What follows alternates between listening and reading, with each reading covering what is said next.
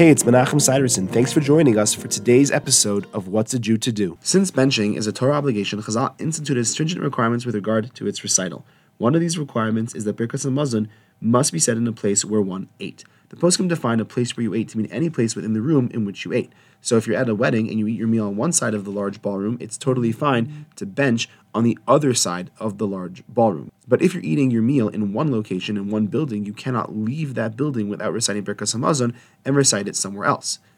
If when you made hamotzi on the bread you had specific intention to eat a small piece of bread in the second location, then you may even lechatchila bench in the second location.